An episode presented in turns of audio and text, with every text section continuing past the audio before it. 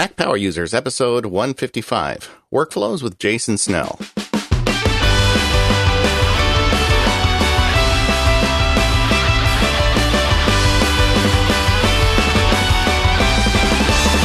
Hello, everybody. It's David Sparks along with my pal Katie Floyd. Hi, Katie. Hey, David. And we've got with us today Jason Snell. How are you doing, Jason? I'm doing great. Thanks for having me back. Oh, it's it's great having you back. Uh, Jason and I are breakfast buddies, like once a year, or twice a year, because your your in laws are down near me. So California people have all the fun. Oh, we do. I, I love it because I need a nerd fix once in a while. I spend my whole you know work days dealing with a different world, and whenever I can get around somebody that actually is interested in the stuff that I really love talking about, I just jump all over it. I don't know if Jason has a choice. I just like show up on his doorstep, you know, big puppy eyes. Huh, no, it's nice. It's Come nice to do that with when me. I'm down Come there. play with me. I'm down there with uh, usually I'm down there with my kids and and, and my wife at, at the uh, at my in laws house and you know they they they have all sorts of stuff that they do they don't mind me going away they they entertain themselves I can go away for a breakfast here and there and Yeah. they're fine with that they've got their stuff that they do so Well, well, we had you on the show, and I think it was over two years ago now. It's been a while, and and Jason, if if you don't know Jason, um, and I, I always get the titles wrong, but for the longest time, you were in my mind the editor of MacWorld magazine. You were the guy who made everything happen. I was I had various titles for that. I was editor in chief or editorial director of MacWorld, and for the last year and a half or so, I've been um, in addition to being in charge of MacWorld, I'm in charge of uh, PC World and a new site that we launched called Tech Hive. Now, it's not I'm not the editor in chief of PC World. I hired a guy.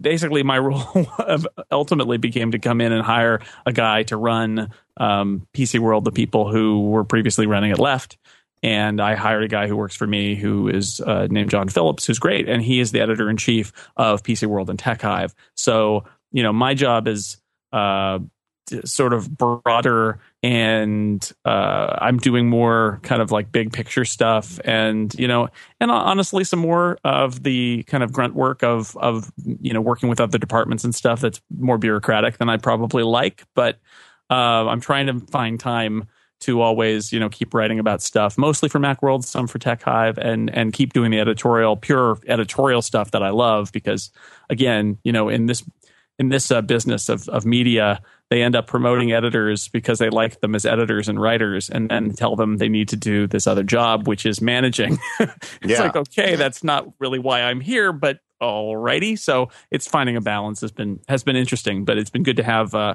uh, you know, some people like Jon on the team who are, you know, he's the one who's taken charge with PC World and Tech Hive, and that that lets me not have to dig down deep because I don't know that stuff like he does. I mean, the, all the, you know, the world of Microsoft and PCs and things like that is not my thing. So I'm glad that I uh, found somebody who's really good who knows about that stuff. So Yeah, have well, you? it- go ahead, David. Well, it, it really is remarkable in a lot of businesses where you have someone who's really good at something and they get promoted to essentially herd cats and stop doing what they're so good at. But but that's not really the case for you because I still see your byline coming across the uh, the Mac World and the Tech Hive RSS feeds. But it's it's always special because you you know the, when you when you get to take the time to write something, it's usually something really interesting. So I always enjoy. Well, it. that's kind of you to say. Sometimes I write things that are not that exciting. I think just because I need to, I need to write something because it, it it does keep me. This is almost turning into like a like a back to work or something. It does keep me balanced to write and edit, and also I don't want to. You know, I'm I wasn't interested. I think some people who get promoted into upper management, it's like, okay, good, I can leave the trappings of editorial behind, and I can be a manager. And uh, for whatever reason, I, I, I'm not willing to do that. I'm not interested in doing that. I, I could have disappeared, and everybody be like, "Whatever happened to Jason?" Well, he's got he got promoted, and now he doesn't write, and he doesn't edit things, and he you know he he's disappeared. And I you know professionally, I, I'm pretty proud of the work that I've done over the years covering technology in general and Apple in particular. And I I, I not only do I not want to give that up because I think it's uh, I like the visibility. I like people saying he he writes about this stuff and he knows about this stuff, but also it does actually keep me sane to do that. I think if if my job was entirely just meetings and management, I would go nuts because that's not you know I, I think that's not how I measure productivity. I, that's like the stuff that I do. If I do all that all day, I come home and I think I don't know what I did today. Even though I did probably important work, I don't know what I did today. Whereas if I wrote a story, I'm like, I was productive today. I wrote a story, and you know that's just Yeah. how I'm wired because I've been doing this since uh, since college, really, or even since high school. So um, you know, it's a balance, trying to find a balance between those two things. Well, it sounds like you get to be more selective in the stories that you do write. I mean, I know I still see your byline on on some of the in depth features that you're you're doing a series on on Mavericks right now, and then more recently, I saw you did the review of the TiVo Roamio, which maybe wouldn't have been something that MacWorld necessarily would have covered before you you branched out and were were over PC World and Tech Hive and and things like that. And those are things that you know I was particularly interested in the TiVo Roamio, and uh, I, that's probably a topic for a different show. But when I saw you you wrote that article, I was like, oh well, this this is the one of all of the you know every site's publishing them today. This is the one that I I definitely want to read. So, well, but, that's that's great. I I appreciate that. Uh, it is it does give me some flexibility to do a little more than I uh, than I did before. That's true. But how has your day to day work changed? Because I know when we talked about the last workflow show, you talked a lot about your writing workflow and, and how you had moved and were working a lot on a MacBook Air and things like that. But have have you found that you're, although you're still writing, but perhaps you're being more selective about your writing and moving into more managerial and administrative tasks, that the tools that you're using and uh, your your day to day things have have changed a lot? No, no, I wouldn't say so. Other than that, you know, when you're looking at budgets, people send you things in Excel. And so you have to open Excel and use that. Or you, you know, when you're doing annual employee reviews, people send you things in Microsoft Word and they expect you to fill out the form in Microsoft Word, which is really awful, the form filling interface in Word. But uh, you do it because that's what they send it in. And so you've got to do it. But other than that, I mean, my writing you know my writing t- uh, workflows haven't haven't changed dramatically because i'm still i mean i spend more time i suppose a little more time in things like omnigraffle to do org charts and things like that if i'm trying to figure out reporting relationships and, and i'll use that a little bit more. But most of the time and i'm more time i'm spending more time in email because i'm spending more time in email. So i'm spending more time in mail or mailplane or something like that rather than uh, you know, rather than BB edit because I have to answer emails more than I did. But uh, I don't think the the task weighting has shifted, but I don't know if the fundamental you know parts of each task have changed that much. So let's jump off an email. Are you a, a Hatfield or a McCoy? So are you in Gmail or are you in Apple Mail? Uh, actually, that's a loaded question. I know the answer now from our lunch. So we use Gmail at work. We have Google Apps for domains or Google whatever they call it, apps for enterprise. And then we and a, my personal domain is also a Google Apps account. So I have Gmail on both of my uh, domains that I use. Um, I believe our corporate IT people are moving us to Microsoft stuff in the next few months uh, mostly for interoperability with the rest of the company because the rest of the company is on Outlook and like we want to share calendars. 365 yeah. stuff. Yeah. Yeah, exactly. Um, and uh, my big problem with that is that I, I think I, I think I, I like having Gmail's webmail available to me, but yeah. uh, but most of the time I actually have been in Apple Mail recently although I've been using Mavericks and Apple Mail's uh, stability and in Mavericks has been has been spotty. So I actually for the last couple weeks I've been using Mailplane again and liking that and reminding myself that I can't get too into it because pretty soon my my work mail is going to vanish from Gmail and Google Calendar and go into um, Exchange, and then I'm going to be back with Apple Mail and and Calendar, or I'm going to be using Outlook. Um, probably not. But you know, those are those are going to be my choices. So for now, this is where I am. Yeah, in my day job, I'm using Microsoft 365 Exchange email, and it works just fine in Apple Mail. I've had really no troubles with it. Yeah, email so, is is really a topic that we we plan on coming back to at, at some point. And so, but what are you? It still seems to be a chronic problem for people. Are you kind of a inbox zero type guy? Are you someone who'll check your email once an hour, or when it dings, are you back into it? Um, I don't do mail notifications at all. Okay. Uh, Amen. My my, my my iPhone doesn't check. I can check my mail, but my iPhone doesn't automatically check. I get no uh, I get no push notifications. I have push notifications set up for if my mom sends me an email, if my wife sends me an email, or if Apple sends me an email. Are you doing but, that through VIPs? Yeah, that I'm was still, my question. I'm actually doing that through um, through Boxcar because I already had it set up before they did the VIP thing, and it still works. And the thing about VIPs is you've got to have your VIP set, and you've got to have it auto checking all the time. And with Boxcar, um, I'm routing my mail through Boxcar, which means I guess for paranoid people, Boxcar could read my mail. It doesn't read my mail.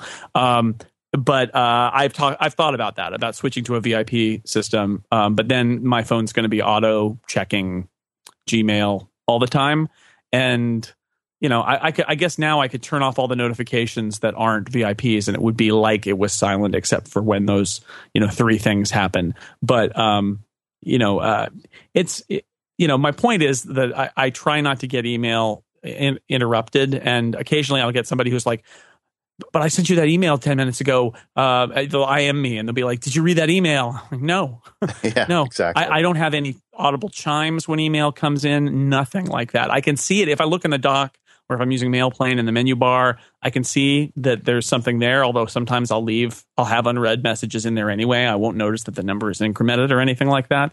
Um, I'm I used to be an obsessive Eudora user and would file everything in mailboxes. I um, I gave that up a long time ago um, especially with Gmail, the um, ability to just kind of archive it and find it later via search is powerful enough for me that I'm pretty happy about that.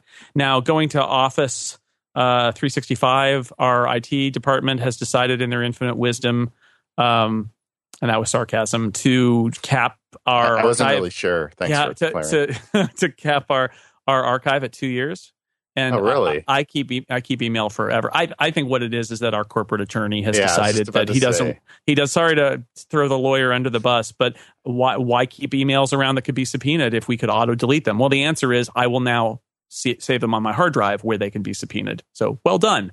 Um, yeah, I wouldn't blame the I wouldn't blame the IT guys. That sounds to me like it came from somebody else. Oh no, the IT guys actually threw the lawyer on the bus. The IT guy said, "This is it. This is a policy decision, not a technical decision." I was like, Yeah. "Oh, so it is. It is the the corporate lawyer, lawyer who said, uh, let's set it at two years because why not?" Um, and the answer why not is that I just the other day I was looking for an email. Um, confirmation we were trying to figure out what account what email address signed up for a particular social networking account and it was signed up more than two years ago and um, I, and I thought to myself, oh, this is one of those examples where if somebody saved that sign up email so that when we lost track of who signed up for it later, we could find it, we would now not be able to find it because of this policy. So I guess I'll start saving things to my hard drive and, and searching them using Spotlight or something like that. But right now, I read email and I leave it in my inbox if I need to act act on it. Um, and, I archive it if I need to, if it's something I might need later, and I delete it if I'm if it's like a press release or something else that I'm not interested in at all. And that's it. That's my entire filing system. And then I search for things.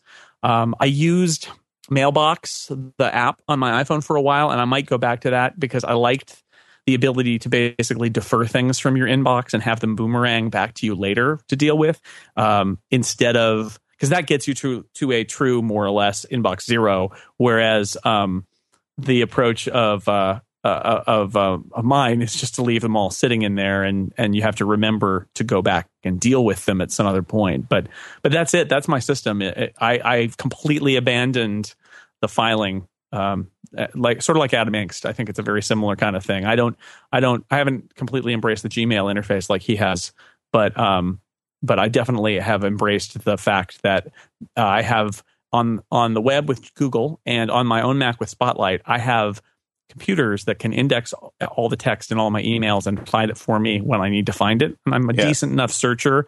I don't need to, you know, I don't need to waste any time dragging things into little mailboxes like I used to with Eudora. That's I a I common. wonder how much time I'm wasting doing that. I have abandoned that practice on all my personal email accounts, and I've never really had a problem finding anything. But still, with the work email and the type of work that that David and I do, I I still throw them into client folders based on on projects. And every once in a while, every couple of months, I'll look at them and I'll think, man, maybe, maybe I could just throw all this stuff in a massive archive in, or maybe at least just for closed files, I can throw all this stuff in a massive archive. Cause, cause we try not to print everything if, if we can avoid it and, you know, end up with these massive paper files that we end up just scanning in Oh yeah, anyway. yeah. Well, that's that's really a whole nother kind of issue uh, with lawyers. But I, I, I do think, We have lots of issues.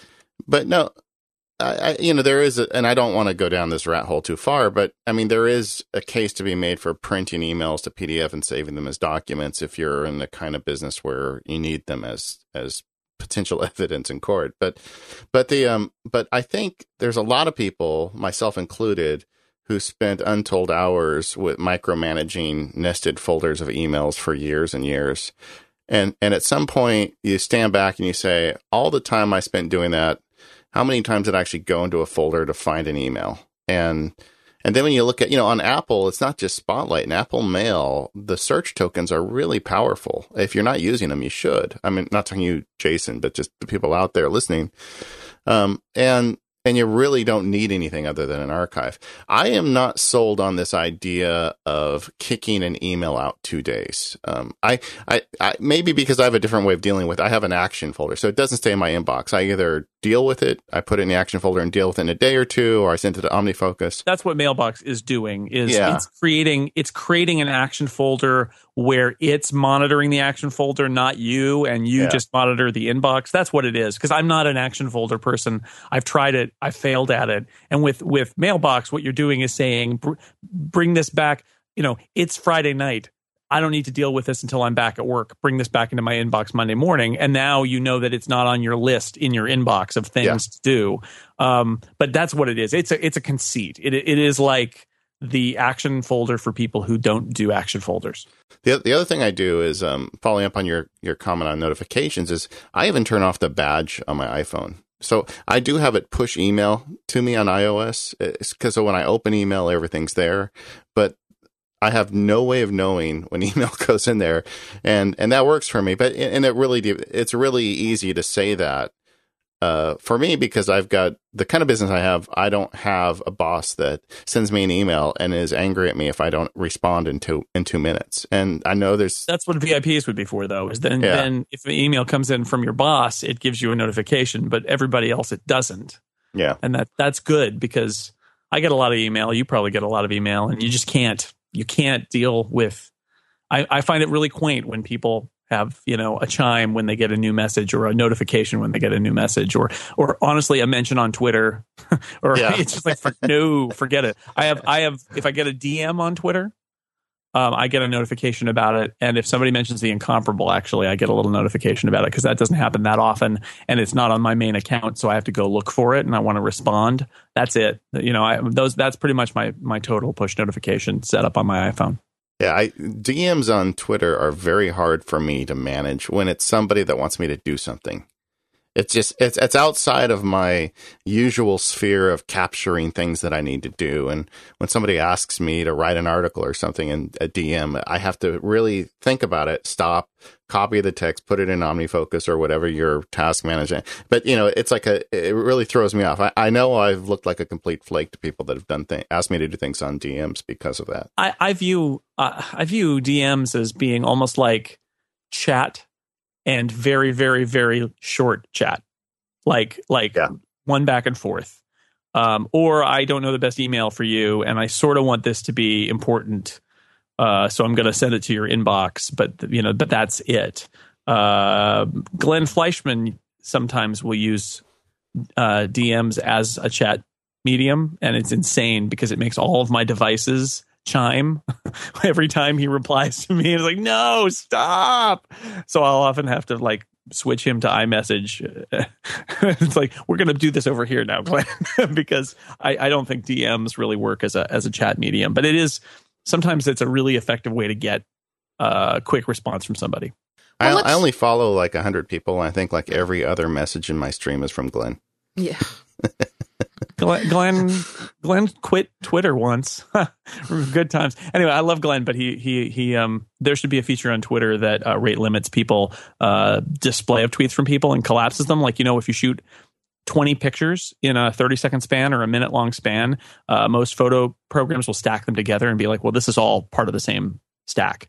Uh, they should do that with Glenn's tweets. It's like if Glenn or anybody, it's not like a feature just for Glenn, but he would be the number one user of it, uh, you know, he tweets 10 things in two minutes, it would be like, okay, Glenn tweeted this and 10 other things, click to reveal. I think that would be after they're done with this blue lines thing on twitter.com. I think that should be the next one is to well, shut up the, uh, the the people who talk too much. I mean, the fact that I'm still following says that he has some really good stuff in there. That's you know, it's just, yeah. it's just so much of it and retweets. You can actually turn off people's retweets though. Oh, you can? I didn't know that. Yeah, on on Twitter's website, if you find the right path, you can get to a user and you can say, "Don't show me their retweets." And you can do it in Tweetbot too, if that's what you use, David. Is you just click and hold on the retweet and click the a button will pop up that says something about disable retweets from this person. It's great. Yeah. So, Jason, how does someone get a hold of you quickly? What what is the medium that you use for that? Because it sounds like it's not email, and I think that's great because you. I personally don't want to train people to think that email is the way that you get a hold of me quickly. So, if if I need to get a hold of Jason in a hurry, and we won't tell people how to do that, but people who know how, how what's the preferred method?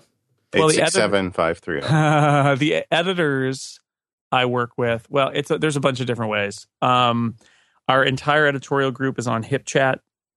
Uh, and if you at mention me on HipChat, which is a group, it's like Campfire, it's a group chat uh, with a bunch of different chat rooms, and we use that to coordinate day in and day out what our coverage is, you know, who's doing what.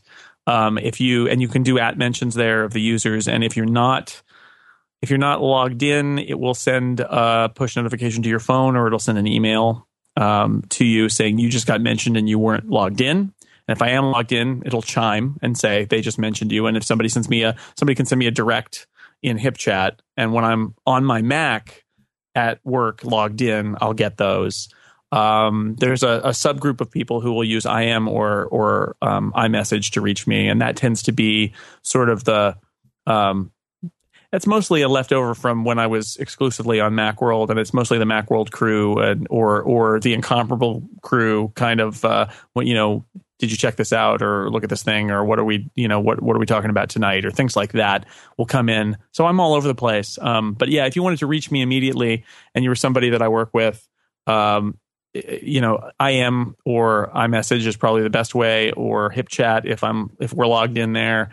And uh, I would say after that, if you're if you're somebody I follow on Twitter and you follow me, DM actually would get me fast because that's gonna that's gonna generate a push notification. But that's um and that's nice because it's only people I follow who follow me. Um, so not any random person can DM me, which is kind of nice. And tell me about what you're using Boxcar for. Are you just using it for for your kind of workaround to VIPs, or are you yeah. using it for other stuff too? Because that's an interesting yeah, workflow. It's mostly that. I mean, Boxcar. What I like about Boxcar is that it is a fairly reliable push notification service. A, I wouldn't do it now with VIPs. I, am using it because it's already in place, but I wouldn't do it now because I would turn off all the notifications for VIPs, set certain VIPs. I think it's a little more flexible than VIPs. You can you can anything you can trigger with a forwarding command from your mail server. So with Gmail, I have a forwarding trigger, a, a bunch of them. Um, I also can set up different pushes to different accounts for different actions. So when my wife emails me, it's a different sound than when Apple emails me, which is kind of nice. Um, and then I, I, use it for a couple of other things, but it's nothing particularly exciting. I think my weather station in my backyard has weather alerts that will ping something off of there. I've got a couple things on my Mac that will kick off a, a, a using Growl that will um, Growl talks to Boxcar and it'll kick off a notification. So something will happen on my Mac at home while I'm out somewhere and it'll send me a push, which is kind of neat. So there's little things like that, but I probably wouldn't have gone to Boxcar now, given that Apple has done a better job of of uh, letting you choose sort of granular notifications of things like emails. But I do use it uh, because I already set it up, and so it's there, and I know how to use it. I've also seen people do that with Gmail or with Apple Mail rules in Apple Mail to if this then that, and then they can you know flash the lights and do all sorts of things. Yeah, yeah, it's a it's a similar idea. I mean, the way Boxcar works is literally just you know you it gets an email and it sends you a push. It's it's basically a, a very simple interface tied to a push notification service that that is connected to Apple service.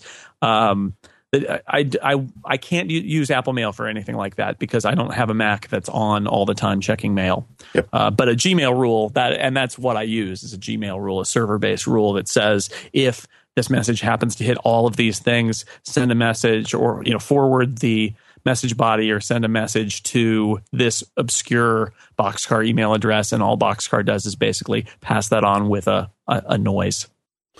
Katie, we should talk about our first sponsor. We should because this is this is going to solve one of Jason's problems. So our first sponsor for this episode is BusyMac, and they make the amazing BusyCal program, and it has once again become my default calendaring application on the Mac. And BusyCal is like calendar, but on steroids. It has so many additional features and much more customization that once you start using it, it's going to be really hard to go back to the calendar application. And David, it has 100% less Corinthian leather and torn edges. Yes, that's nice. So that's that's feature number one for BusyCal. Um, but it also has things like you can create customizable views. So in BusyCal, I think I have a 10 day view set up as my default view, so I can see a few more days ahead into the week. And the week always starts on whatever today is, so I'm always looking a few days ahead in the future. It's got great to do integration, so it will sync with your to do list, whether that's in reminders or wherever you you sync those. Um, it has a better alarm functionality because that was really something that we lost in the last last version of Mac OS 10 was that you know you got this this default alarm that you could but you couldn't really customize when it would alarm and and how long it would snooze and BusyCal takes care of some of that. You can do things like add the weather or customize graphics to your calendar. So we've got uh, some holidays coming up, and if you wanted to put like say a pumpkin on um, October 31st for Halloween, you could certainly do that. But the number one big feature of BusyCal version 2.5, which was what allowed me to move back to BusyCal, is it now has support for Microsoft Exchange. And like you, David, we run Exchange 365 in our office, and it has the best Exchange support of any calendaring application that I've used. I have found that BusyCal has better Exchange support than Apple's calendar because I was getting all kinds of random errors thrown up when I was using calendar app for Exchange support. And since I've been moving over to BusyCal, I've had none of those issues. So I just could not be any happier with BusyCal now that it has Exchange support and managing all of my calendars and integrating with shared calendars on our office network and letting people set up events on my calendar and send me invitations to calendars. It's just absolutely seamless. So you can pick up BusyCal for $29.99. It's available on the Mac App Store. Or if you want to try before you buy, that's fine. You can get a 30 day free trial available on their website, and you can find more info over at busymac.com. Yeah, they did a great job. That 2.5 is a free update too. So if you already bought it at version 2, you're good. Go Absolutely. Get, go get your update. Okay, Jason, I know that you, in addition to being a, a mogul of the tech media, is that the right word? Maybe not. It's really not, but yes, go Yeah. ahead. Sure. well, uh, you're also an author, or uh, you, you write, you're writing some fiction. Yes, let's yeah, let's put it that way. That's a lot, a lot less fancy. So let's let's I, say that. I, I feel your pain. It's so hard when you're doing something and you, you don't have a nine to five job where you can just, you know, clock out at five and be done. Things are always happening, especially now that you've got three different publications under your purview. Uh, but it's really hard to go home and, and get excited about writing something. But I know you've been working on a fiction book for a long time. And, and I don't think we're even going to talk a lot about what the book's about because we, we're going to save the thunder for when you release it. But right. but I would like to talk about how you're going because with all this knowledge and working with Macs all these years, what tools are you using to write fiction? So um, I, I think it's not fair to say that I've been working on it a long time because I, I, I work on it. I worked on this novel mostly in November to, 2010 and November 2011 because I did it for National Novel Writing Month, and I've been I was trying to get it out at the end of last year, and a bunch of personal stuff came up, and my you know, my mom had heart surgery, and I had to go down to Arizona and take care of her and my dad, and there was a lot going on, and so it just kind of got away from me. So I'm hoping by the end of this year, which is coming on fast, so I got to move faster um, to do maybe I'll use NaNoWriMo this year in the month of November to try and get this thing done is to is to get it done and out. But um, writing long form stuff, also long form um, Macworld stuff too. I use Scrivener from Literature and Latte, um, which is a great great product. I tried lots of novel writing apps. I wrote the first hundred thousand words of my first novel that I wrote in BB Edit, and that was fine. I love BB Edit, and I use that for all my short stuff. But uh, Scrivener kind of unfolded to me pretty pretty nicely, where I, I could just start writing and not know anything about all of its many features, which is a key thing. It's like I don't really want to take two days of my productivity and spend it learning a new app. I, I really r- would rather kind of learn as I go, and that's what I did with Scrivener. As I started writing in Scrivener, and as I went, I realized, oh, my sections, my chapters that I'm writing are in themselves an outline in an outliner and then I can switch to outliner view and I can drop in tags and I can drop in notes about what happens in the next one. And so I started with an outline in BB Edit. Um, then I moved it into Scrivener uh, and added more information. And as I would write, I'd write chapters and I'd switch to the outliner and I'd push forward the plot, uh, which I had an outline for, but it wasn't very detailed. And the further out you got, the less detailed it was. And sort of as I would write chapters, I would also push forward the detail in the outline view in Scrivener. I know some people use the card view. There's a there's an index card view which has never appealed to me, but um, it's there for people who like that. But I use the I definitely use the outliner. Um, it's got a target feature that lets you say for NaNoWriMo, for example, where you're supposed to write 50,000 words in 30 days. Yeah, could I just Um, interrupt? Just yes. explain what NaNoWriMo All is right. a little bit. So National Novel Writing Month. It's a uh, it's an event. I, I actually am on the board of the nonprofit that runs it. Um, it's a it's an event, an internet event where people say I'm going to commit to writing fifty thousand words, which is not even technically a novel. It's like novella length, but I'm going to write fifty thousand words in thirty days, and it's it's a little bit like I say it's like running a marathon or climbing a mountain. It's something that you always tell yourself you're going to do as a personal achievement more than anything else, and people never do it. And that was certainly true for me. I wrote a lot of fiction in high school and college, and I published a fiction magazine on the internet for about 10 years or 15 years during no and after idea. college. When yeah. was that? was- Um, that's Intertext. And if you go to intertext.com slash magazine, you can see embarrassing short stories written by people, uh, including me, but written by lots of people who whose stories I picked between 1990 and 2003 or something like that. Um, so I, I'd been fiction had been a part of my life for a long time, and then when I started my job, it became less and less, especially my writing. So I heard about NaNoWriMo, and I thought, well, this is a great idea. Um, I'm going to do it.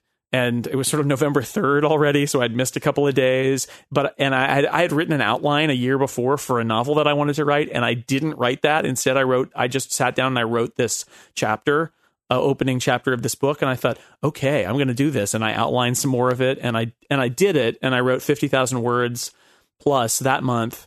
Um, wrote another maybe 30 or 40,000 the following February. And then the following November, I wrote another 50, 60,000, all of that same book, um, which is sitting in a drawer, not because it's bad, I think, but because it needs a rewrite. And I just haven't had the time to do it. Um, and then I wrote another one the following two Novembers. So that's 100,000 words. And that's also in the drawer because it needs a rewrite and I haven't gotten to it. And then in two- 2010 and, and 2011, I wrote this other thing, which is um, sort of a tech satire slash adventure story, and it's about a company that's more or less Google. And Google, it, Google is so increasingly wacky that um, it's got an expiration date because there's already jokes that I make in it that Google has invalidated by doing things crazier than the things I depicted. So my feeling now is rather than rewrite it a bunch of times and try to find a publisher for it, I'm going to self-publish it because I want to get it out. I just want it to be out and done. Um, and I'd like to do that by by uh, you know, like I said, I wanted it to be by the end of last year. Now I'm hoping it'll be by the end of this year. And um, and so NaNoWriMo, really great, opens up my creativity. I went from always thinking I might write a novel someday to having written three kind of largish ones over the course of six or seven years. Um, it's a it's a, you sign up on on nanowrimo.org and you don't have to pay. Uh, the way the organization is funded through merchandise sales and donations, and the people who keep the servers on and write the code, and and uh, and they do a young writers program where they create uh, creative writing materials for teachers to use in schools. So there's a really nice charity element to it. But um, I think it's a great kind of organization and event for um, exploring your own creative pot- potential, whether it's something you'd ever publish or just feeling like like I read novels differently now, having written them, because I see some of the tricks that a, a novelist does. Because a novel is uh, it's a machine. It's a it's a, a machine where you're kind of hacking into the reader's brain and trying to get them to feel a certain way and expect certain things, and and uh, you do that a little bit, and you realize a little bit more about it. And as an avid reader, I love that that my reading experience is deeper now that I can appreciate that. Yeah. So yeah, it's pretty cool. Well, And, you know, so Scriv- my point was that Scrivener has a target mode where you can Yeah. say 1667 words a day, which I think is what the target is for NaNoWriMo. And it, there's a little bar. And when at the end of the day, you, you keep hitting that bar and the, the bar finally hits green and you've hit your total for the day. And it also has a total target of 50,000 that you can set to anything, but you set it to 50,000. And as you work through the month, and it doesn't have to be during NaNoWriMo, but that's a great use for it. You can see the little bar getting closer and closer. And when you hit it, turns green and it's time to celebrate. So I love that there are lots of little features in Scrivener like that. Uh, it's got a name generator, so if you have trouble coming up with a character name, it will actually you can put in some parameters and it'll generate like a whole list of names that you can pick from. It's pretty cool. Yeah, I use it. To, I use it to write nonfiction, and uh, I'm doing a book right now without Scrivener. I'm doing it in Pages for several reasons, but I really, really miss it. Yeah. You know, I, I'm looking forward to seeing what they do on the iPad. I know they've Yeah, got something yeah. in the works. Now, when you're in the process of, of rewriting the book and, and going back in the editing process or, or later in the stages, are you still in Scrivener for that? Or are you moving on to, Yeah. to other things? Nope, still in Scrivener. I try to stay in Scrivener. Scrivener actually has an EPUB build uh, feature, so theoretically, I should be able to get an EPUB file out of it. And everything I'm writing is essentially in plain text, or it's in marked up, like maybe markdown for italics and things like that. But it's it's essentially plain text, and uh, keeping it in Scrivener with all my notes is what I prefer. I don't really need to track changes. I keep old versions around uh, in case I need to go back to them, but um, but I basically just do the rewrites and everything inside Scrivener, and that's true for my you know Mavericks, my full Mavericks review, my iPhone reviews, a lot of that stuff that's larger and has sections. I'll do those in Scrivener. Same same deal. Uh, with those, once I have to give it to an editor, it has to come out because they probably don't have Scrivener, and then it'll go in a text file or in our content management system in HTML, and then we'll we'll keep it there after that. Yeah, if you have an editor, I mean, that's one of the digs against Scrivener is it doesn't have track changes. And Yeah. if you work with an editor, that can be an issue. But the editor I use for the stuff I do, I've come to trust her so much that uh, I don't think I'd have a problem with just having her go through and make changes on Scrivener and giving it back to me. And then I'd just read it. And if there was something I disagreed with, I would make my own changes and Yeah. move on. And you know, I think what's that app? What's the app that um that detects changes between you know, maybe they don't do it. I think you I think you could actually do a diff if you really wanted to. Yeah. Scrivener files. But Yeah. it's yeah, it's if I if I came to the point where I really needed to do that, I would do that. But um that would be late in the game. I I, I don't wanna I, you know, I'd prefer to stay in Scrivener for as long as possible, just because it's uh it's got all my stuff, it's got all the metadata. Um, it's a comfortable place to write. You can move chapters around. You can flag them, so I can actually flag them as being rewritten or needing to be rewritten as I go, and then I can look at that and say what where what's my progress and where do I need to to work on it and where is it is, is it doing okay? Um, and I, I like it. It's not.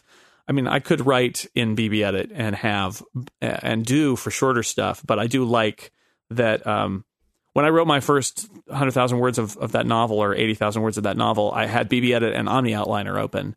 And when I went to Scrivener, I didn't need that. I had one tool, and my OmniOutliner, uh, you know, outline became my outline in Scrivener with the f- chapters attached to the outline, which was a lot easier because then I'm writing and I could look down and see what my summary in the outline was for the chapter, which was nice. It's it's an impressive app. I you know there there's other apps out there that are kind of moving along that direction. Ulysses comes to mind, and Sure. the new version is really pretty. Uh, I've been looking at that one as well. But Scrivener has just got so many great little tools, and it doesn't have to be fiddly. You, you know, it's just up to the user. You could Right. just have a simple outline and, and type in it. But it does for me. It gives me that blinking cursor experience, and then I sit down and start going. Uh, the, the problem, like I said, I keep coming back to is I find that for because I you know I don't do it during the day every day. You know, I write these things when I catch an hour or two on a Saturday morning or in the evenings. I like to sometimes get away from my desk to do the writing, and having the ability to do the stuff on the iPad is really useful. Speaking of which, you're doing a lot of writing on your iPad. I've been reading.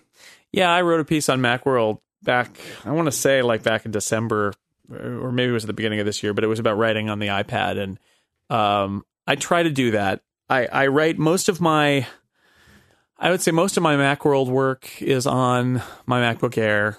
Um, but I, I've written a couple of articles for the magazine and um, I wrote those on on uh, my iPad, and I wrote I've written a couple Macworld articles on my iPad, and I like I like the experience. Um, and I, when I say on the iPad, I mean on the touch screen on on the iPad. And and what I said in that article is that I, I it slows me down on a, on a regular keyboard. I can type about somewhere between 110 and 120 words per minute, which is insane. And you know the fact is, I think maybe there's something to uh, slowing down the writing process and making you and sweating over the words a little bit more than you might at 100 words a minute, even. And I felt like my writing was different and better and better considered when I was had to work a little more for it and it was a little slower. And I know that seems kind of crazy and it does sound crazy. All I can tell you is that that's been my experience. And the thing I liken it to is uh, when I was in grad school, I got mono and I had to go home for a couple of weeks and just like lay in bed. And I got really bored when I was awake. Anyway, I was really bored, and I didn't have a computer there. My computer was a was I didn't have a PowerBook yet. My computer was an SE, and it was in my apartment in Berkeley. And those things so have built-in handles. What's the problem? Well, because I had no, mono and I, I thought I was I thought I was about to die, and I basically had the, the doctor said, how far away is your family? And I said, about two hours. They said, just drive there now and then yeah. go to sleep. And there was no more food in the refrigerator because I hadn't shopped and it was really bad. So I left it. I abandoned my computer. um, so I wrote uh, part of a short story that I was writing because I said I was I was writing a lot back then um, on on paper in with a pen, which I'd never done, and I I stopped writing things by hand as soon as I could. My handwriting is terrible. I hated writing by hand, and what I found was um, my writing was different and probably better when I was forced to sit there and slowly write out those words by hand because I had to, I considered every word a lot more because I didn't want to scratch things out. And so I'd game plan a little more. My sentences were a little tighter and clearer, and my word choice was, I think, a little bit better because I wanted to make sure that I had it right before I put it down. And on a keyboard, you just you just get it out there, and then if it's no good, you just delete it and then try something else. And Sometimes so the iPad the medium is the same makes way. a difference, doesn't yeah, it? I think I think it it it, it actually is different. Uh, a different process going on in my brain. So I've done that. I actually wrote on an airplane coming back a piece that I'm working on for the magazine again. Um, that for Glenn Fleishman's the magazine, not like the magazine that I work for, but this, you know, Glenn's the magazine, magazine. the the the app magazine, uh, the Marco Arment former Glenn Fleishman current magazine. I wrote that on an iPad Mini on on the tray table on my pl- on my plane ride back from Boston, and it was actually uh, it was a pretty good experience, even on the iPad Mini keyboard. It slowed me down.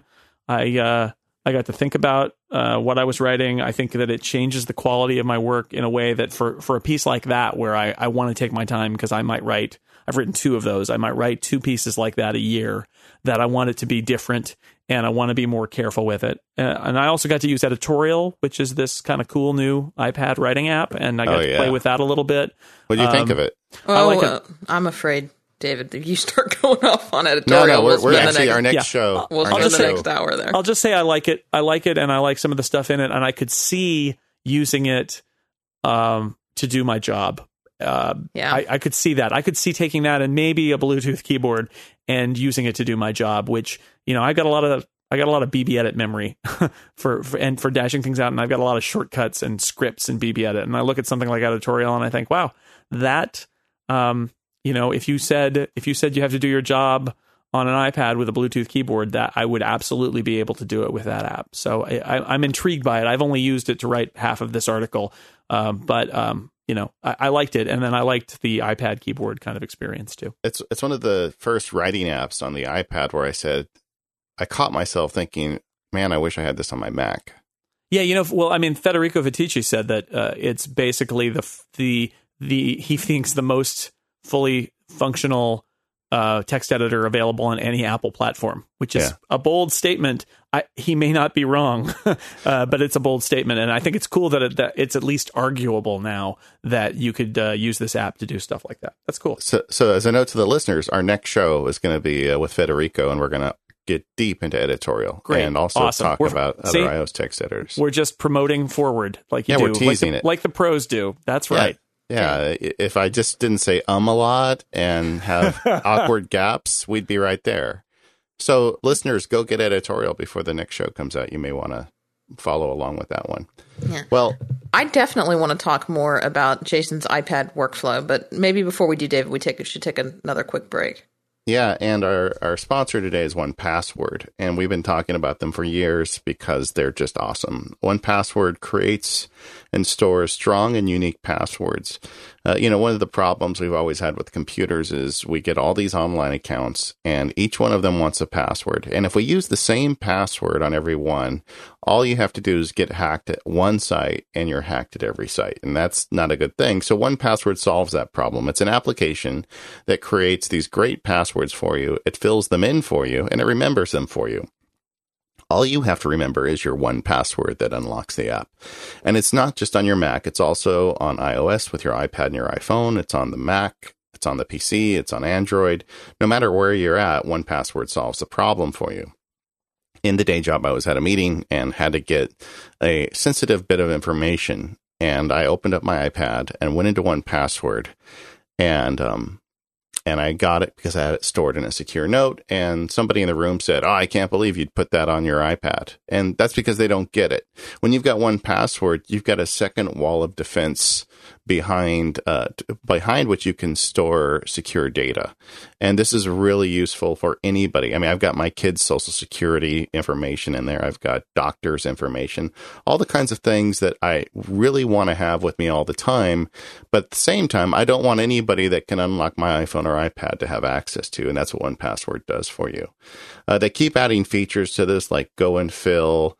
They've got um, you know, you, you, can you can go to a website and have it fill in for you automatically. Now they've tied themselves on the Mac to services like Alfred and Launchbar, so you can have your 1Password logins show up right there, and then it'll go open the website for you, fill it in, and get you started. There's just so many things you can do with this application. Uh, one of the things I really like with the new version on iOS is the built-in browser. It's almost replaced Safari for me because I've got so many secure sites I want to go to, and it solves that problem for me. So we always get to show off on our show about 1Password, Katie and I, because we always get, you know, we're on the inside track. We get to see what's coming. Well, this is the chance for Mac Power Users listeners to get in on that too. If you go to agilebits.com, you can now sign up for the beta for 1Password 4 for the Mac. They're starting to put that into a public beta. So if you're a 1Password geek, this is your chance to get in on the inside and also share some feedback about what you like or don't like about it. They're, they're really trying to move the ball forward with this new application. So go check that out as well. You can get it from the Mac App Store for $49.99, or you can get a Mac and Windows bundle if you swing that way for $69.99. Uh, you can also go in the Mac App Store, I'm sorry, the iOS App Store and get the versions for your iPad and for your iPhone. It's a great application and probably the most recommended application I give. Anybody I know that uses the internet, I try to get them on this application because it solves just so many problems and and it saves me the whole trouble of dealing with family members calling saying that their internet is hacked or my iTunes is hacked, right? so go check out 1Password and and thanks Agile for supporting the podcast. Yeah. Now, Jason, one of the trends that I noticed on the last episode that we did with you is your technology tends to, to get smaller over time. And I've noticed on this episode that you keep talking about this iPad mini that you're carrying around.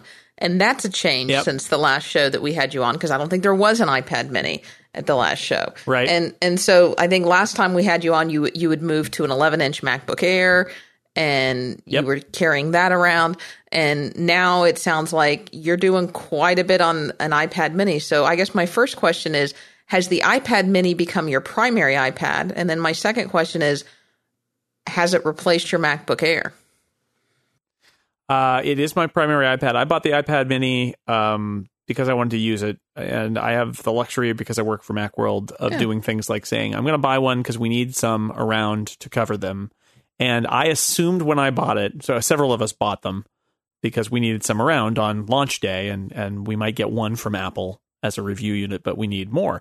So I bought it, and I figured I would use it for a little bit, and then I would hand it in to the pile, and I'd file an expense report and get my money back. Uh, that never happened. and my big iPad uh, reference iPad went in a drawer where it remains as a reference for. I bring it out every now and then. I actually am running iOS 7 on it right now. Shh, don't tell anybody. um, on the on the big one. But uh, the little one is the one I take around with me everywhere. Uh, the big one generally stays uh, in the drawer for reference or for testing. Um, because again, I have a funny job where you can do that. Um, and I do I do read, read, comics on it from time to time because it's got that beautiful Retina screen that's huge, and the iPad Mini has a little screen that is not Retina, but it's the one that I prefer to use because it's so much lighter and smaller. And I like the light, small mobile devices. It's true. I have the 11 inch Air. It hasn't replaced my my 11 inch Air. I'm not writing everything on it. I do, you know, for work stuff. I feel like t- and, and emails, especially time is of the essence. I'm not going to handcraft it. My that thing I talked about about gently handcrafting uh, short stories and novels and, and, and articles for Glenn Fleishman's magazine. Um, I'm not going to do that with email. email is of a quality of typing at 120 words a minute on my MacBook Air. That's uh, you know, I, I I would prefer to not spend time handcrafting those emails. I want to just shoot them out there and be done. So, what, the, what about Siri dictation? Are you have you given no, up on that or? Uh, yeah, I, I will give it a try again in Mavericks when it's functional because, you know, it, it, that that would be like handwriting, I think, where you'd carefully choose your words, and it, I, I, that would be kind of weird. But I, I've never really been a dictation person. I don't have any. Uh, when you type 120 words a minute, dictation is a hard sell, and yeah, I don't have any true. RSI problems. So yeah. I, I pretty much uh, don't don't need to worry about it. I, I use Siri for occasional things on the iPad, but but uh, rarely. And then when I'm testing iOS 7, that stuff's not been solid. So it's been a little while since I've used it on the devices that are on iOS 7 because it's beta and it doesn't all work right yet. So, uh, but yeah, I, I do use the Mini primarily, and then the the MacBook Air is my uh, is my system. I don't have a work system or a home system or anything like that. The 11 inch Air is where I do all my work. Now, sticking with the iPad for a minute, are you using the iPad mini more, you would say, than you used your your Retina iPad back when the Retina iPad was your only iPad? I mean, has the iPad mini just simply no. replaced the iPad for your use, or do you find that you're actually using it more because it's so much smaller? Uh, I think it's a straight replacement. I th- I don't think I'm using it more. Really, uh, I think it's a pretty much a straight replacement. I think I, I I don't know. I might pick it up a little bit more, carry it around a little bit more because it's lighter. But I think it's more that I did that with the iPad and I carried it around, and it always felt a little slippery, and it always felt a little bit like it needed to be held with two hands, and that I needed to grip it very carefully or I was going to drop it. And the iPad Mini, I feel none of that. It's like you know, it's like it's not even there. I can put it under my arm when I bring the tea back in the morning to the bedroom for my wife and me. I put it, I just tuck it. I, I'm reading on the iPad Mini while I'm making the tea, and then I just tuck it under my arm and walk back. And it's just not. I would never do that with the iPad because it's just a little heavier and a little, like I said, almost like a little slippery, or like I'm worried that it's gonna it's gonna drop. So I I, I don't think I use it necessarily more, but I it's definitely to my shock completely replaced. Um, or almost completely replaced the big iPad. Um, my wife has a full size iPad, and she has, she has no desire to get a mini. She really likes the the the bigger screen and all of that, and I could see that, but uh, I don't know. I didn't. I haven't given it up. I, I, really expected to just give it away and go back to the other one, and it never happened. It's it just I, I you're right. I you found me out. I have this um, enjoyment of these super light mobile products. Like the lighter, the lighter, the better. Yeah, you've got the nine inch MacBook Air, right? The oh, super beta. Uh, that would be that would be pretty awesome. Actually, you can't get it any you can't get it any smaller because then the keyboard gets smaller. And uh, I've tried a bunch of those iPad keyboards, and um, and I tried netbook keyboards back when they were netbooks, and uh, you can't mess with the keyboard. As somebody who types that fast, any deviation from standard keyboard, and I'm incapable of typing on it competently, and it makes me very angry. So it's I gotta have a full size keyboard if I'm gonna if I'm gonna type on a physical keyboard. So 11 inch, and I think Apple thinks that too. So I think 11 inches is as small as it's gonna get. Now, are you? Do you have a Bluetooth keyboard uh, for your iPad? I do. I have the Apple Bluetooth keyboard. It's uh, currently been kind of stolen by my son to play Minecraft. yeah, because uh, we need an extra keyboard and and but I I do and I anticipated that I would take the iPad and the keyboard and do some work and not have to bring the laptop with me. That hasn't happened for two reasons. One is I have the 11 inch MacBook Air, which is exactly. not really any bigger than the full size iPad and the keyboard. It might actually be heavier. it might actually this. be. And honestly, the other the other point, which is a workflow that we could talk about at some point if you'd like, is I ed- I I host and edit a weekly podcast. And you can't edit podcasts on an iPad. You can't. You, it's not even remotely possible. At least the kind of, a, I mean, there's GarageBand on the iPad and all, but what I do with the podcast is not something that the iPad can do. And so just when I got to the point where I thought I don't need to travel with a laptop anymore, I started doing a podcast where I need to have the laptop with me. Yeah. So, Well, and I'm so not we are entirely definitely sh- going to talk about that. Yeah, I'm not entirely sure how you edit a podcast on an 11 inch Air, and that was kind of the next question that I was leading to. oh, and I, oh, you I, can. I definitely want to get back to the how do you edit the podcast thing because that's something I'm, we're interested in. But do you do you hook up that 11 inch Air to an external display a lot of the time, or Actually, Katie, before we go there, could I interrupt a little Okay, bit? I, I just want to kind of finish up the iPad loop. Um, okay? All right. Now, do you miss the Retina screen? All right, do you do you Yeah. care? Right? There's some people that Yeah, are the up in ol- arms, and I, I care. I, well, I don't know. I, I I I do notice it that it's not there, and whenever I look at a Retina screen, I um I notice that it's nicer. But that said, I'm also the person who's using an 11 inch Air rather than a 13 inch Retina MacBook Pro, and I I have a 13 inch MacBook Pro in the office that I have used occasionally. That's actually my Mac, Mavericks reference system, um, and it looks great. But I I would always opt for the lighter system over the heavier system with Retina, um, heavier, bigger system.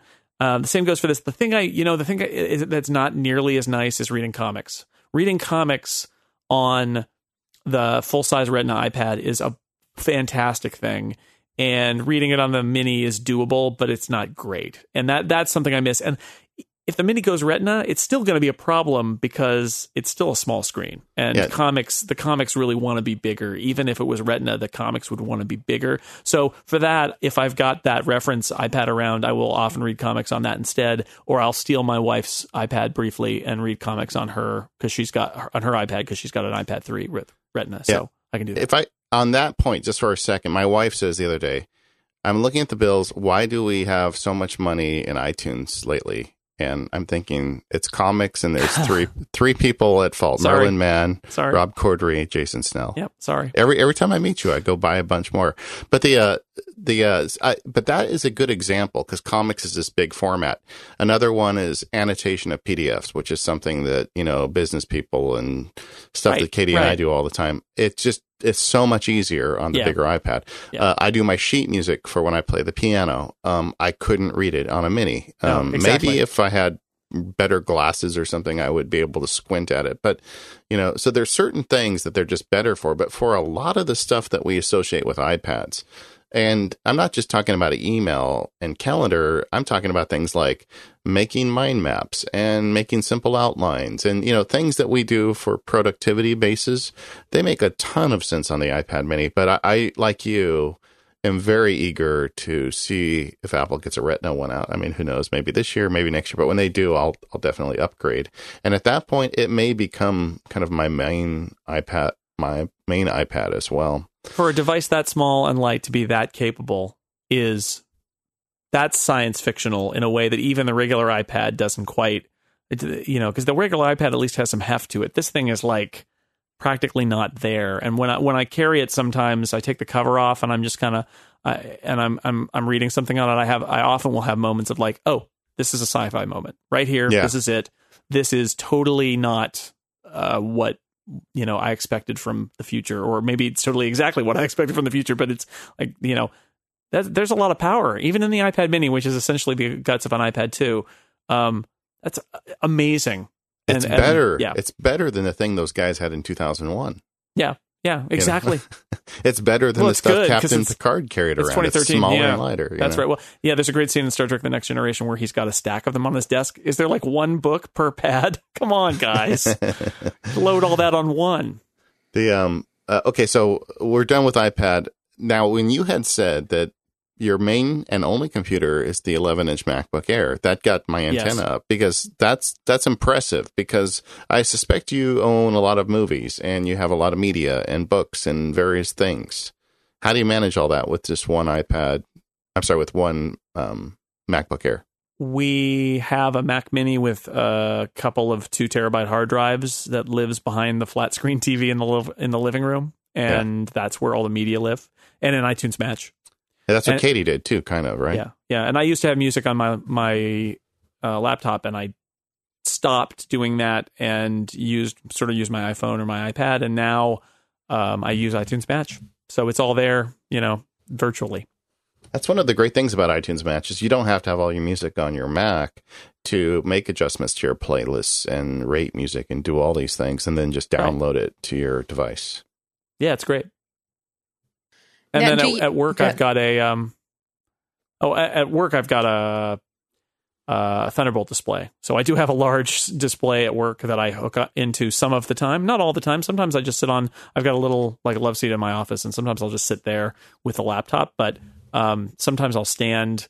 Uh, usually it's a adjustable desk, but usually I'm standing and I'll attach to the Thunderbolt display. And I I've got a I've got a Logitech Bluetooth keyboard and I've got a, a, a Magic Mouse, Mighty Mouse, whatever it is. I've got a wireless trackpad. it's what I've got, and I'll use that um, with when I uh, when I hook up the the MacBook Air to the Thunderbolt display. Sometimes I'll run it lid closed and just put it stick it in that little tin south uh, little rack thing, and uh, mm-hmm. and at that point, it's basically a, I mean, it's it's an i7 uh, desktop at that point, and it's pretty fast, and and, and it drives that uh, Thunderbolt uh, display uh, incredibly well. Wow! And then you just it's, pack it up and put it in your in your backpack, and boom.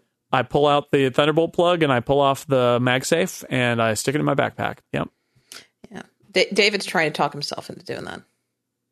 Not really. I just it's a long story. I, am dealing with iMac problems, and every time you've got a computer that's giving you trouble, you, you just dream. start thinking about dumping it. yep, and, you dream of getting rid of it.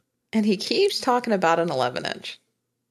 But I don't know that David could ever. You know, it's not going to happen. In fact, I I had an 11 inch. Yeah, he tried it a friend of mine had one and and offered it to me very cheap. I have your case, I believe. Yeah, you do. From that I, I, misbegotten month that you spent yeah, with she the gave, 11 She gave it to me for a couple weeks, and I was so convinced I was going to buy it. I ordered a case for it, and um, then I said, you know what? I don't need another computer to manage. I gave it back to her, and then I gave Jason my case because I didn't have a use for it. Are you yeah. using that, by the way? uh, not very often. Occasionally, oh. it's it's it's uh, it's in it's in uh, in a drawer ready to go. But uh, most of the oh, time, I, I have a padded uh, Brenthaven backpack that I use most of the time. So it just goes in there. I want to talk about your podcast, uh, but before we do that, let's talk about uh, our sponsor, Squarespace. Yeah, Squarespace is everything you need to create an awesome website, regardless of whether you are a coding pro or whether you are a complete novice.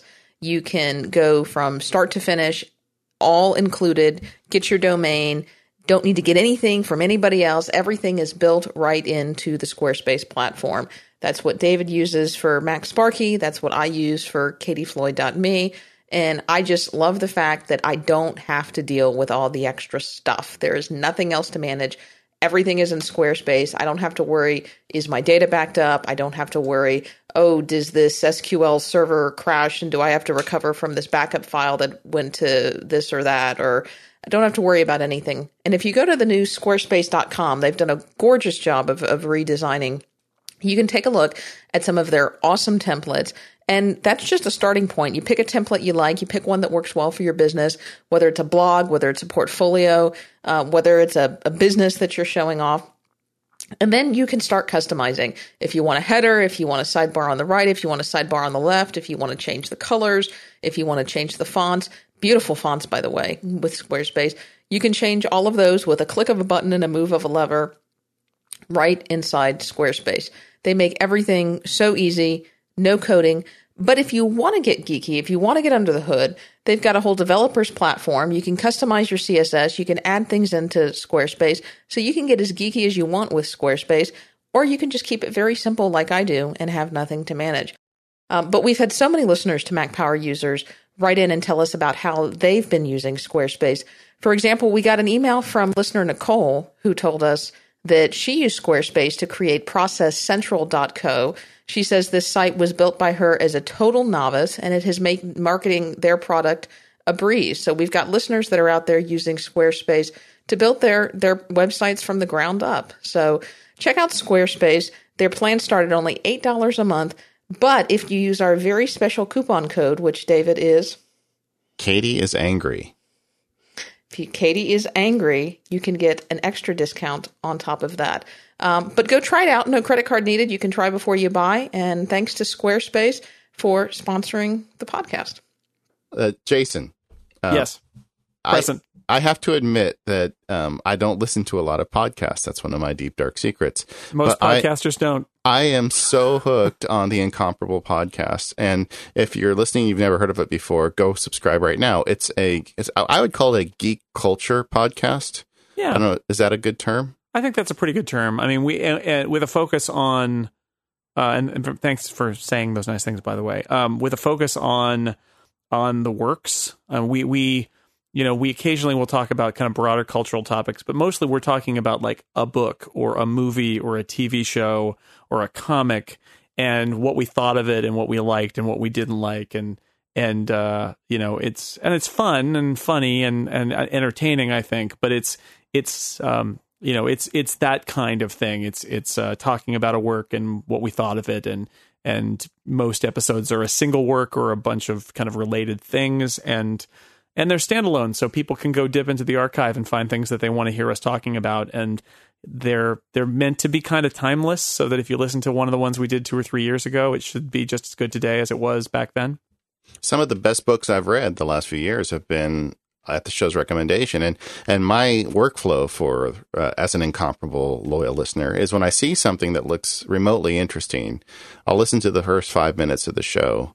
And if you hook me, I stop listening, and then I'll go read Oh, that's the great. book. And That's good. And in a lot of movie. episodes, we have what we call the spoiler horn, which is Yes. a, a a stock Apple sound, actually sound effect that comes with I think GarageBand, um, called Fairy Foghorn, and it's about five seconds of honk, and we fire that off before we talk talk about the big deep dark spoilers of something. So it's possible for you to listen to the beginning, get a get a taste, and then say, okay, I'm going to listen to this now. This sounds good. I'm gonna I- you know I'm gonna I'm gonna pause now and go watch that movie or read that book. Yeah, that Jo Walton book you recommended last year was, I think, the best book I read all year. Among was- others. That was the yeah. best book I read last year too. So yeah, that was that was a great book. Yeah. Uh, Did you ever read that um that Tim Rare book I recommended, or It's you got on- to? It's on my Kindle. I bought it. I bought it when I had lunch with you, and it's on. It's sitting on my Kindle. I, I um, I'll, I'm going to get to it, but I've got uh, some books that I have to actually read for future. We did a we didn't um, a contest on the Incomparable where I basically said go leave an iTunes review, and by the by the end of the month, and we'll randomly pick one of the reviews. And it doesn't have to be good or bad, just whatever. And we'll randomly pick one, and you can pick a topic for an episode. So I'm reading these books that this guy picked right now. it's taking up a lot of my. They're pretty good actually, but it, it's taking up a lot of my time. But it's in my. It's on my Kindle, which means essentially it's in my queue um, for reading because I read most of my books on uh, on my Kindle. So you read them on the Kindle hardware or the Kindle app on your Uh, the? Kindle Paperwhite actually is what I use. Um, I, I I like it. I like the e ink. I like that you can read it in light or dark, and there's no reflection. And it's a little bit of a luxury. I could probably just get by reading it on the iPad Mini, but I do I do like the the Paperwhite, and I also like I read the newspaper on it. And up until iOS seven, where this I think will change if Amazon uh, supports it, um, you have to launch the Kindle app in order to download stuff. And uh, on the Kindle, it pushes overnight. So when I I don't have I can leave the house with the Kindle or just turn on the Kindle in the morning and the newspaper is there. And on the iPad, you have to launch the Kindle app and download the newspaper. Uh, iOS 7 apparently is going to change that around where apps are going to be able to sort of wake up and and check for content. But uh, right now, only newsstand apps can do that, and Kindle's not a newsstand app. Well, one of the things I like about the show is that it's not just a, a loving fan club for every work. A lot of times you Oh, have yeah. people with different opinions and and different angles. And, you know, once in a while you have John Siracusa on, and I just love to listen to the, the way the guy thinks. Oh yeah, And Yeah. um, so it's just a just an outstanding show. But we nor nor do we tear things apart all the time. I mean, it is this.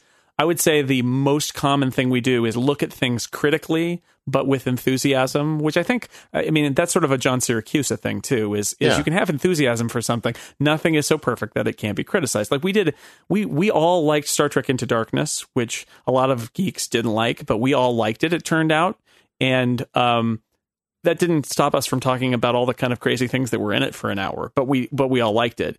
Um, and we mostly didn't like Man of Steel, and that was maybe a little bit uglier. But you know that happens sometimes. Mostly, I think though we're enthusiastic. We're trying. We don't plan hit pieces. We try to talk about things that we're interested in, or that we like, or that we think are are interesting enough to to talk about. But we do definitely approach it critically as well. We don't just say, "Oh, it was great. I loved it. What else do we have to talk about?" Yeah. I'm trying to get Katie to like Star Trek. She's she's not I with me can't. yet. Never I don't know seen it what's wrong. before in my life. No. That's fine. It's not for everybody. You know, some people like vanilla and some people like chocolate. And that's that's fine. But but yeah, you- you're right. I think you know the, the nice thing about the show is it, it Chocolate's does- better, but that's okay. the show Jason, I, I am one of the biggest on. Trekkies in the world, and David's a huge Star Wars guy, so we argue about that a little bit.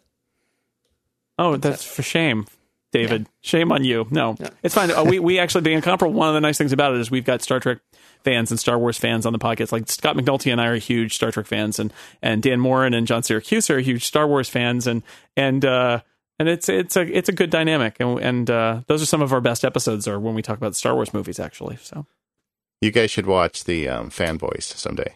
Yeah, you, Isn't I think I right? think I I think you can like both, but I think you can only really love one because otherwise, I you're think that's probably true. Yeah. Yeah, and I when think I was Katie's angry. I'm not angry when. I was a kid, I Katie is Katie not is angry. angry. Katie is not Katie's- angry. No, that doesn't work. You don't get a website if you say you that. don't, you don't gotta get a Katie's discount if you say that. Yeah. I was a Star Trek fan as a kid, and then Star Wars came out because I was born in 1970, so I was six when Star Wars came out, and I remember when it came out. And I was already a Star Trek fan, so I was actually kind of put out by the fact that people were so enthusiastic about the space thing that wasn't Star Trek. What, what was wrong with them? And I, you know, I love Star Wars. I have all the movies on DVD. I loved it. I've shown it to my kids and all that, but but it's not the you know you're, you're you never forget your first love. No, And my first love was Captain Captain Kirk and Mr. Spock and the Starship Enterprise, and that's just how it is. That same thing like me. Well, I'm I'm actually a little older than you, but for some reason, I was eight when I saw Star Wars, and I'm like Yeah. that little baby bird that bonds to the guy who Yeah, flies the kite. You know, That's exactly it. This is rapidly turning into an episode of The Incomparable. So, if like, if you like stuff like this, go listen to The Incomparable. I do want to keep talking a little bit about your podcast and specifically your podcast Sure. editing workflow. Yes, because workflows. you- Amazing.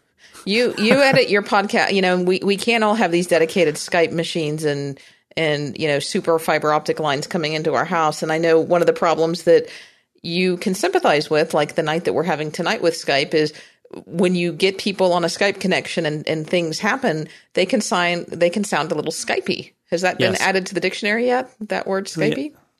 All the podcasters know it. Yeah. Skype, Skypiness is bad. And- you know, yeah, Dan Benjamin, because he's doing a billion different podcasts, has this whole Skype system, right? And everything they do in Skype. And if you're doing lots of shows, uh, you sort of have to do it that way. But I always said um, that our podcast and yours may be like this too is an It is. artisanal handcrafted podcast and uh, we don't do it that way so everybody who's on our podcast records their own end and sends it in and uh, we use skype as a backup. So if you have a skype failure like we had earlier tonight you can always use the skype backup sound. But um, ideally we're getting the native sound that was recorded on their system and then and then everybody's got their own track so that you can put that together in an editor a multi-track editor and uh, line them all up. And uh, that way if somebody is talking over somebody else you can you can trim and and and, and clip as you need to and make it sound like everybody had this incredible intuition about when somebody else was going to talk and they just wouldn't talk then which isn't what really happens yeah. Well, we don't go that far sometimes, but it is incredibly labor but- but you- intensive because You have like three people though. I sometimes have like six people on. Yeah, that's There's true. a lot of crosstalk. It's it's bad. But that that requires you not only to have i mean it, it adds to your editing time because it not only requires you to have to have people sending you your dropbox file did you put the file in the dropbox? Did you remember to put the file in the dropbox? Your file didn't upload to me you know Yeah. all, all of those issues that go on. Yep. um and so then you've got to grab all these audio files and oh well you started recording two minutes earlier and then you started Yep. recording later. And then so you've got to find a, a unique start point for all these files. And then when you when you finally find that start point and you start listening to these files and you oh so and so coughed here we're going to cut that out there's crosstalk here we're going to cut this out and then Yep. all of a sudden there's this this magical thing called skype drift no it's not skype drift i don't think it's called but it's just drift audio drift It's drift. Yeah. Yep. where all of a sudden these be, even though you you were in sync at one point your your audio voices your your voices and your audio tracks can now be off by a quarter of a second and then a half Yes. second and then yes. A, a second and a half and it at some point becomes noticeable and you've got to and maybe your track is off by a second and a half but someone else's track is only off by a quarter of a second and Yep. you've got to go in and tweak that so it This sounds like somebody who knows what they're I'm, I'm about. sorry am I elu- am I describing your work you have elucidated the problems perfectly. okay so I know all the problems tell me how you fix it Um, well, it used to be, and, and I, it, it, the longer your session is, the worse it gets. So, like, we would do these Star Wars things where we would be recording for three hours, and we'd split it into two episodes. And by the end, there was a lot of drift sometimes. So you would end up kind of going every half hour or so, keeping. I would keep the Skype track in the recording, and because the Skype and my voice were locked in sync, and that was locked to real time. It was all the other independent recordings that were drifting out of sync. So um, because it depends on what computer you're on and the clocks are slightly different. Um, so I would go every half an hour and basically split the clips and reline them up and Yeah. then do it again another half an hour and get them sort of like there was enough drift in a half an hour. It wasn't that big a deal. But lately I've been using a, something that will eventually be a product, but it, it, not, not yet. Um, but uh, Marco Arment does the editing for Accidental Tech Podcast, and he is a developer and a smart guy. And uh, he decided to write a program to fix this. So he's he wrote this thing called Sidetrack, which is a command line app that basically you get pointed at the Skype track and the solo track and an output file, and it finds where it it, it finds where they're in sync, and then it checks for drift. It patches in silence, uh, in places where there's already silence in order to compensate for the drift or remove silence as necessary, but it's generally patching in silence and then outputs the file. And it doesn't work 100% of the time. I think there's some some tweaks you could probably do to make it a little more effective, but I use it now and you know, it it works on 5 out of 6, I'd say, audio tracks that I do. And it's it's a help. It saves some time because I used to have to line things up. You know, I everybody says recording and then we line all that up and and and then you have to compensate for drift and it's a pain. It's a real pain. Um, I use Logic now um, instead of GarageBand, and that's allowed me to go a lot faster because, like I said, I I'm looking for crosstalk, and uh, Logic has this command called strip silence, where you basically take a track that's an hour long and you click on it and you run this command, and it it splits it into only the parts where somebody is making noise. And all the silent parts just vanish. And so instead of one long track, you've got a whole bunch of little tiny blobs of speech.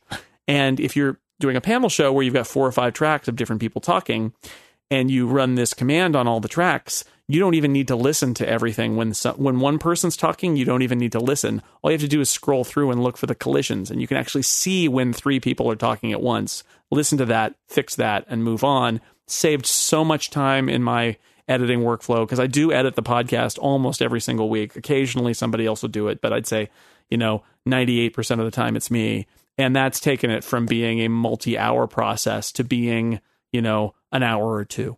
so now Do you, you- don't you don't have to listen to the whole show all the way through I don't. I, I, Wow. It's an admission that I know it's scary for some people. It's like I was already there. I listened to it. If somebody swears or says something that's really a, a tangent, I'll remember and I'll take it out.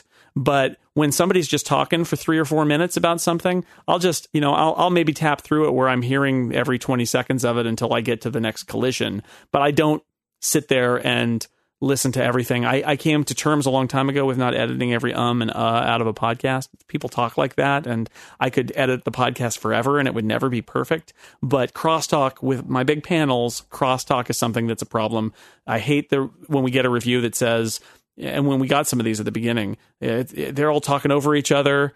Like, well, that is not is me not doing my job. That we ideally crosstalk shouldn't be a problem, and I can fix that pretty fast. But I don't. When John Siracusa is just talking for four minutes, unless I remember, oh yeah, he went on this total tangent that I need to take out, or he said a terrible word, which he never does. Um, I just let it go. I move to the next collision because that's really what I'm looking for at that point. If I hadn't heard it before, I would listen to the whole thing, but I was there. So I remember what was in there. Well, when Katie and I first started, because, you know, people have to understand you're sitting in front of a mic and the other person might be in another country. And Yeah. you, you just don't know. You don't have hand signals or eye contact or anything, even though Katie waves her hand at me and I can sense it across the country. sure.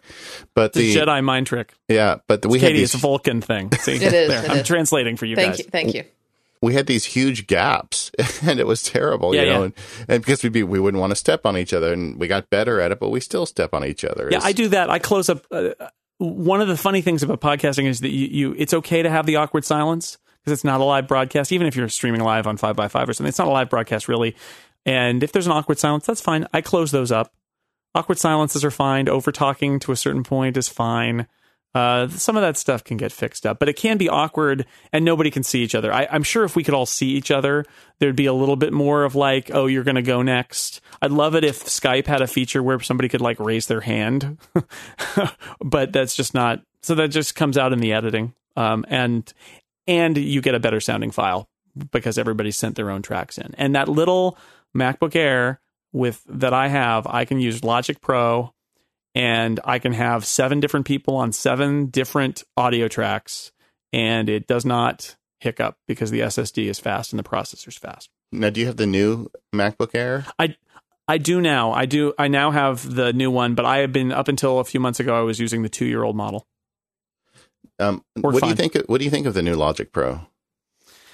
Uh, I wrote a piece about that on Macworld. I, I'm not a musician. I'm just a podcaster. So I think I'm not sure if I would pay the price for it from nine to ten.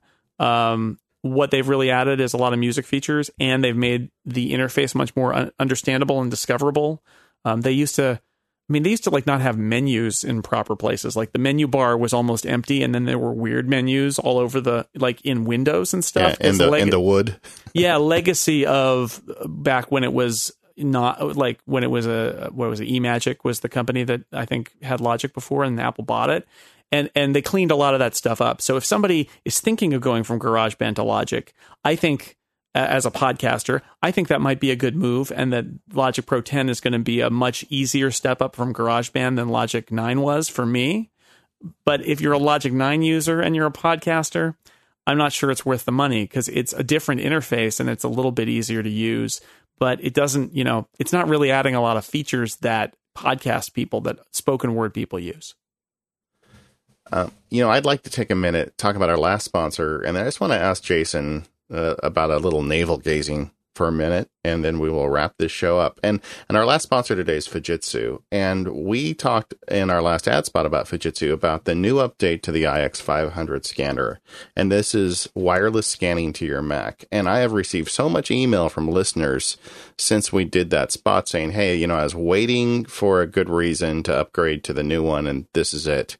And it sounds like almost everybody that listens to the Mac Power users has now got their Fujitsu scanner in their kitchen because it just makes so much sense. You get your email, I mean, you get your, your paper mail in, you stand at your scanner, you push a button, you scan it in right there, and then you can throw it in the trash or the scan or the shredder right from your uh, your kitchen and be done with it. And the stuff scans automatically to your Mac. It's just such I- a great scanner. I have a Fujitsu scanner in my kitchen. Oh, do you? I have you got the Have you got the new iX500? No, it's an it's an older ScanSnap, um, but my wife keeps her laptop there too, and so we can connect it via USB. But it is sitting on the bar in our kitchen, and that's really funny that people do that. But it's great. Yeah, well, now it's with this wireless thing. It's great. You can have Even your better. computer in another room, and it just shows up. So the iX500 does 50 sheets uh, per minute. It's it's uh, I'm sorry, it's a 50 sheet feeder, 25 pages per minute. It's USB three, so if you do plug it in, you're going to get the data over very quickly. And it scans directly to mobile devices or to the Mac. It's got that advanced paper feeding system, so it pings the paper as it goes through. So if it catches two, it, it knows it and stops it before it screws up and misses one of the pages. A great way to catch multi feeds. And it's got that amazing Fujitsu ScanSnap software. That software comes with all of their products the uh, S1300i, the iX500, and even the little S1100 that's got built in OCR. It just solves so many problems for people because they've got a good marriage of excellent hardware and excellent software. Sound familiar? It should, because I think that's kind of a good analogy. Apple does the same thing as Fujitsu in the scanning field. So go check out Fujitsu products. The iX500 is a big seller and uh, it's very popular with our listeners. Katie, what is the website we use for Fujitsu? You can go check out. They have a special website for us. Oh, here it is. Easy.com. Yep, you got it. Yeah, sla- slash SSMPU. And you can learn all about them there. Um, thanks, Fujitsu, for sponsoring the Mac Power users, and everybody go get yourself set up with one of those iX500s. Jason, um, you know, since we've got you here, um, and this is the second show we've had with you, there is definitely a movement towards this mobile thing. Where do you see it in five years? I mean, the, is the iPad still kind of an outlier for real power users, or is it going to to make the jump? Oh, I think it, I think it's absolutely going to make the jump. Um, you you look at something again. I'm forward promoting for for Federico Viticci, but uh, something like editorial that's got automation and uh, you know powerful kind of building block automation plus scripting, and you can see that these are full featured computers, what we think of as full featured computers, and, so, and and they're growing uh, by leaps and bounds. They're getting smaller and they're getting more powerful. Um, and I'm sure that the other software applications will come. I mean, like like I said, podcast editing, I can't do that now on an iPad. I bet you in a couple years I can, but I can't yet. Yeah, and even though Apple does kind of lock the thing down and, and put limits on the software, editorial is a good example. People are finding ways around that, and the software is only going to get better. Yeah, the, the, we're we're really in the early days. I mean, think about this: the iPad Mini, which came out in 2012, uh, and the the first iPad came out in 2010. Yeah. So in two years, they went from, or two and a half years, they went from that original iPad to one that is as small as the Mini, and it's quite a bit more powerful than the original iPad because it's an iPad 2 essentially. Um, and then then uh, with the big iPad, we've got Retina the you know the processors are more powerful there's more storage that's only going to increase as well as the speed of our connections and, and the, the connections to the cloud uh, so i do think that they're going to become more powerful devices. They're going to be different. They're not going to be the same as our our macs. And the, i think the mac is going to stick around because it's got uh, it's still going to have things that people prefer to use it for and things that it can do. But i think that the capabilities of the ipad are going to keep increasing as time goes along. I think that the software you know, we are really still in the infancy uh, of this kind of touch software, and it's going to get, um, you know, it's still getting better. And we see something like editorial; it's a great example that there are, um, it's coming. All that stuff that we think of as serious work is going to come to these these devices eventually. Yeah, I agree. I just think it's inevitable. And when I look at, you know, I think I'm skewed a little bit because I'm such a geek. I like to do things on my Mac that just simply aren't possible on an iPad. But then when I look around me at coworkers and family members who are not, who don't read Macworld magazine and who don't get hung up on this stuff like I do, they are perfectly fine with an iPad. And yep. even if it's a little slower for some of the things they used to do on their computer, they're so much happier on the device because it's easier to install apps. And there's just so much about it that, you know, takes away so many pressure points they had with operating a computer. I, I just think it's inevitable that the thing is going to get huge, and uh, I'm very eager to see where it goes. I feel fortunate, you know. I was I was smart enough and interested enough in computers the first time.